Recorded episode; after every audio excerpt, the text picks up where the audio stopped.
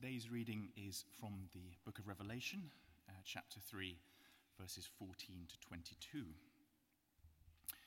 To the angel of the church in Laodicea, write These are the words of the Amen, the faithful and true witness, the ruler of God's creation. I know your deeds, that you are neither cold nor hot. I wish you were either one or the other. So, because you are lukewarm, neither hot nor cold, I am about to spit you out of my mouth. You say, I am rich, I have acquired wealth, and do not need a thing.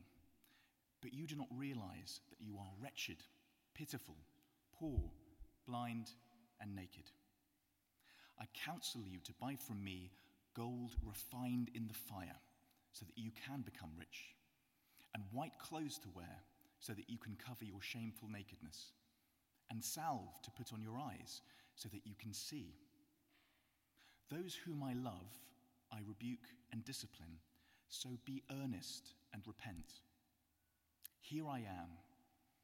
I stand at the door and knock. If anyone hears my voice and opens the door, I will come in and eat with that person, and they with me.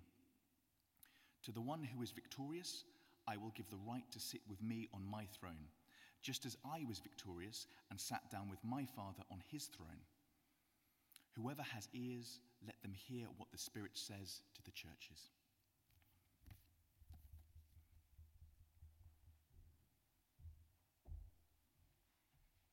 Thank you, Hugo. Good morning. I'm Sam, one of the team here. It's great to be with you all, great to see you here. We've all been there knocking on a locked door, helpless to let ourselves in, relying on the one inside to hear our knock, to respond to our voice, and come and let us in. I wonder which episode comes to your mind, uh, whether you have a good story of being locked out and hopefully being let back in. I think of a time I arrived for dinner at the hall of Christ Church, Oxford, which might be more familiar from uh, the Harry Potter films. Well, as is often the case, I was cutting it a bit fine, and to my surprise, arrived probably bang on seven o'clock or whatever the sort of appointed time was to find these huge iron gates in, in the hall, in the building itself, closed and locked shut. I was locked out for dinner. Can you think of anything worse? I was entirely reliant at that point on my friend on the table in the distance to see me, to come over, and to open the door, the gate for me. Well, this morning we're going to be looking at a little verse in Revelation. Now, even the mention of that book, the final book in the Bible, might bring to mind colourful imagery, bizarre, enigmatic writings. And it certainly does have its more challenging sections.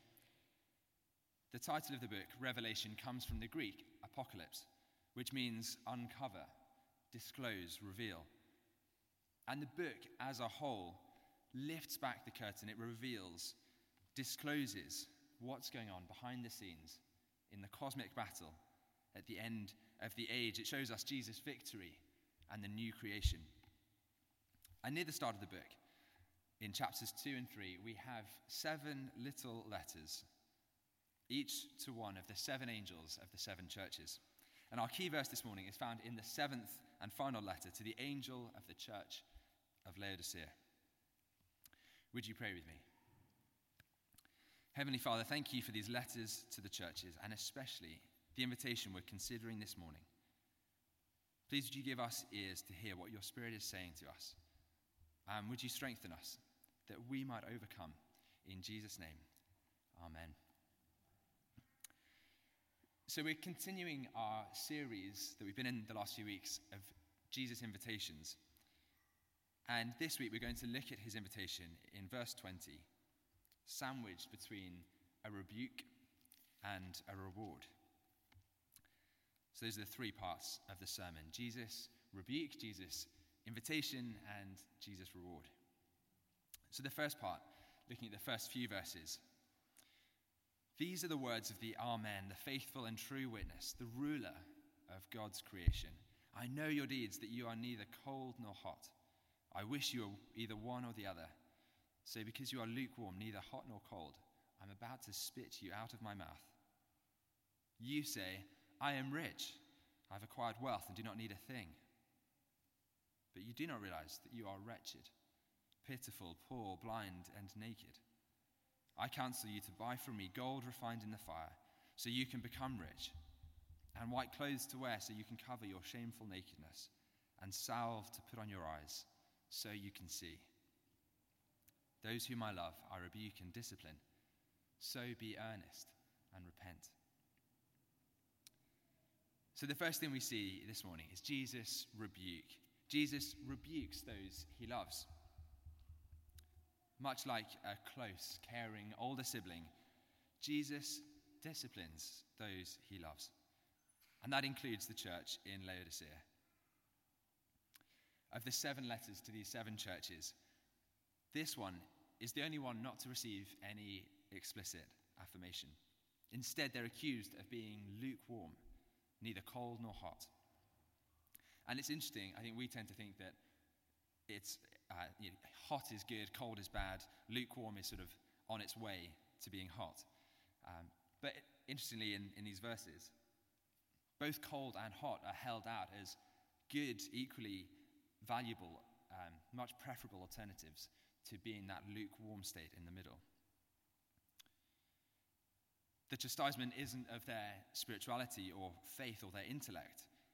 Jesus says, I know your deeds that you're neither cold nor hot.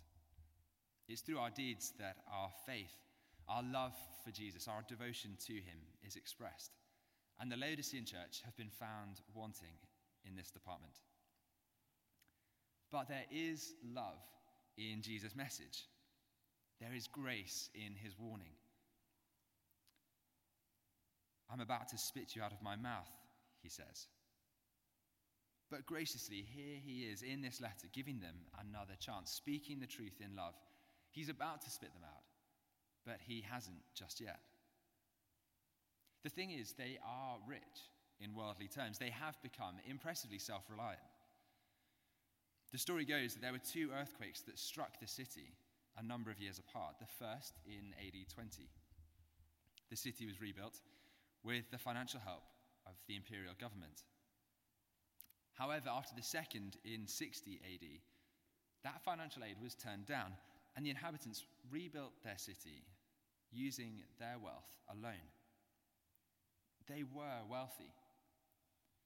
The problem was that their self sufficiency had crept from the physical into the spiritual. Jesus says, I counsel you to buy from me gold refined in the fire so you can become rich, and white clothes to wear so you can cover your shameful nakedness, and salve to put on your eyes so you can see. Jesus takes their three major exports the wealth, the gold of their banking on a major trade crossing route, their um, black wool that their sheep produced and they sold, the eye salve um, that was well known from a, a nearby town, and he urges them to come to him to find what they really need, not just in the physical, but spiritually, what they need from him. Laodicea had access to both hot and cold springs nearby hot springs in Hierapolis and cold springs from Colossae, but neither were on the doorstep. Both useful in different ways hot water for healing, for relaxing and therapy cold water for drinking, refreshing, revitalizing, especially in the heat of summer. The problem was, by the time this water reached Laodicea, the cold had lost its edge of being cold, and the hot water coming across in the aqueduct had cooled to just being tepid and still full of, still full of minerals. Now, most of us drink our water cold or cool. Some might sort of have a silver tea, skip the tea bag, and just have a hot water, but rarely, if ever, do we request a glass of lukewarm water. It might remind you of a time that you were somewhere where the taps didn't quite do the job and the cold water never quite got cold enough to enjoy drinking or never got quite hot enough to be satisfying. Jesus' language is more forceful than our translation suggests. Literally, he's about to vomit this church out of his mouth. He rebukes those he loves. And we see that clearly in the example, of the disciple, good old Peter, don't we? Peter, who loved Jesus dearly, followed him and jumped into every situation, every conversation headlong. Jesus loved him dearly and rebuked him at times sternly along the way and used him mightily in the building up of his church. It seems there's a notion today that Jesus doesn't rebuke or that his rebuke is contrary to the message of his love. Yet here it is, plain as day. He rebukes those he loves. So be earnest and repent. Repentance and faith are at the heart of the Christian message. All of us are called to repent as we turn to and follow Christ. The thing is, Jesus is naturally, not naturally on the thrones in any of our lives. We put ourselves there, and it's a choice that we're called to make once and for all to get off the throne and to put Jesus there where he belongs. A choice we make once and for all, followed by a thousand daily decisions to stay off the throne and to keep Jesus there before we creep on and push him over to one side. Jesus' rebuke here is for our good, for our spiritual health, and to save our relationship with him. Either ice cold or boiling hot are great in his eyes, both are valuable. But the one thing we cannot be as a church is lukewarm. So it might be this morning that we need to repent of where our wealth, where our financial security has crept over from the physical realm into the spiritual so that we've thrown Jesus back outside. Jesus rebukes those he loves. The second thing we see, looking at verse 20, is Jesus' invitation. He says, Here I am. I stand at the door and knock. If anyone hears my voice and opens the door, I'll come in and eat with that person and they with me. Jesus' invitation. Jesus invites us to have him come into our lives to eat with us and us with him. More personally, Jesus' invitation is that I might let him into my life and enjoy his company, that you might let him into your life and enjoy his company. It doesn't matter what culture you're from, what time period, the picture of eating together has always been one of acceptance, of mutuality, equality, fellowship. The picture of Jesus standing and knocking is an astonishing one, one that you might be able to picture if you've seen Holman Hunt's painting, Light of the World, where, inspired by this verse, he tried to create a picture of it. Jesus, the light of the world, holding his lamp, knocking at a door that's sort of overgrown with foliage that hasn't been opened for a while and is clearly lacking a handle on the outside representing this life um, of an individual uh, where only they, only the person inside, can open the door to Jesus as he knocks. I believe that it's the third version of that painting that you can see at St. Paul's Cathedral if you fancy an outing. And I'd recommend it, it's a beautiful picture. Here he is, Jesus, the Amen, the faithful and true witness, the ruler of God's creation, standing, knocking, waiting. The previous letter begins These are the words of him who is holy and true, who holds the key of David. What he opens, no one can shut, and what he shuts, no one can open.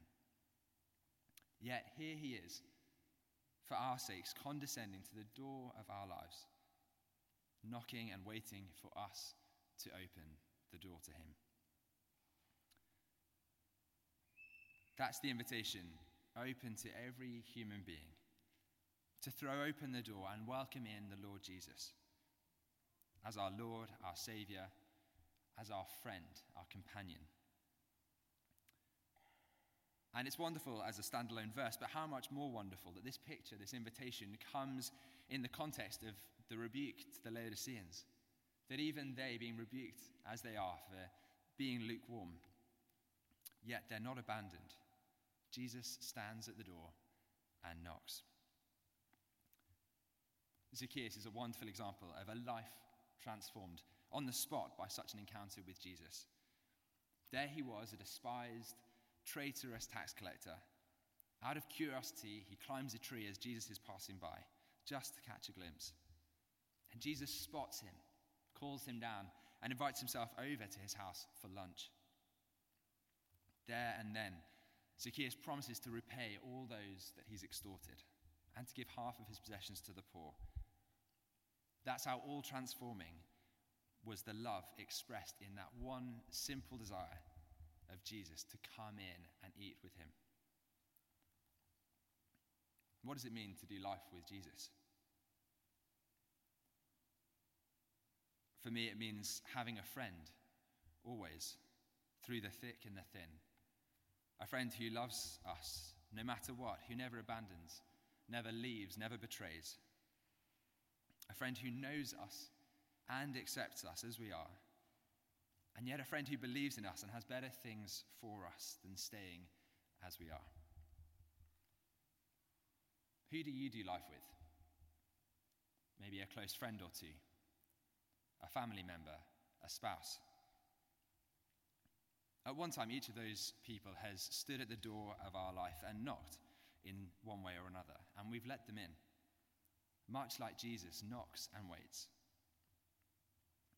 Doing life together is what that picture of coming in to eat with us is all about. It's a picture of intimacy, a picture of trust. It's a picture of journeying together day by day. I love it when this verse comes up in the Alpha course. It's four weeks in.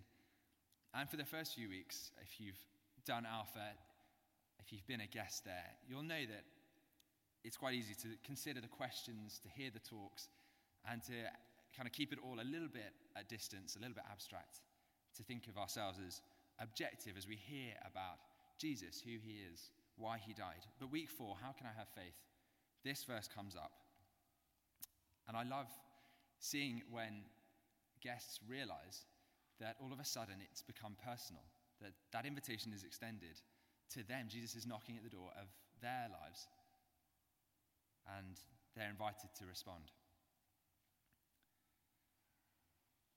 We'll come to communion in a moment, and in it we have an opportunity to reaffirm quietly in our own hearts our desire to welcome Jesus in to our lives as we eat with him. But it may be that you want to open the door to Jesus for the first time today. Amazing, praise God. You can do that with a quiet prayer, simply saying sorry to Jesus for keeping him outside and welcoming him, in, him into your heart today. And if that's the case, I would love to hear so that we can celebrate with you and encourage you, you encourage you in your first steps with Jesus. Jesus' invitation is laid out before each one of us today. And finally, Jesus' reward. Verse 21 To the one who is victorious, I'll give the right to sit with me on my throne, just as I was victorious and sat down with my Father on his throne. Jesus' reward. Jesus promises to share his throne with those who are victorious. We see it again and again in the Bible's message and Jesus' message that we're called to give up everything for Jesus. And yet the promise is if we do, if we sacrifice everything, he'll give us back everything and more. It seems the, the offer here is that if we open our lives, if we share our tables, if we give Jesus a chair, then he responds by sharing his chair, his throne, with us in the future, in the new creation.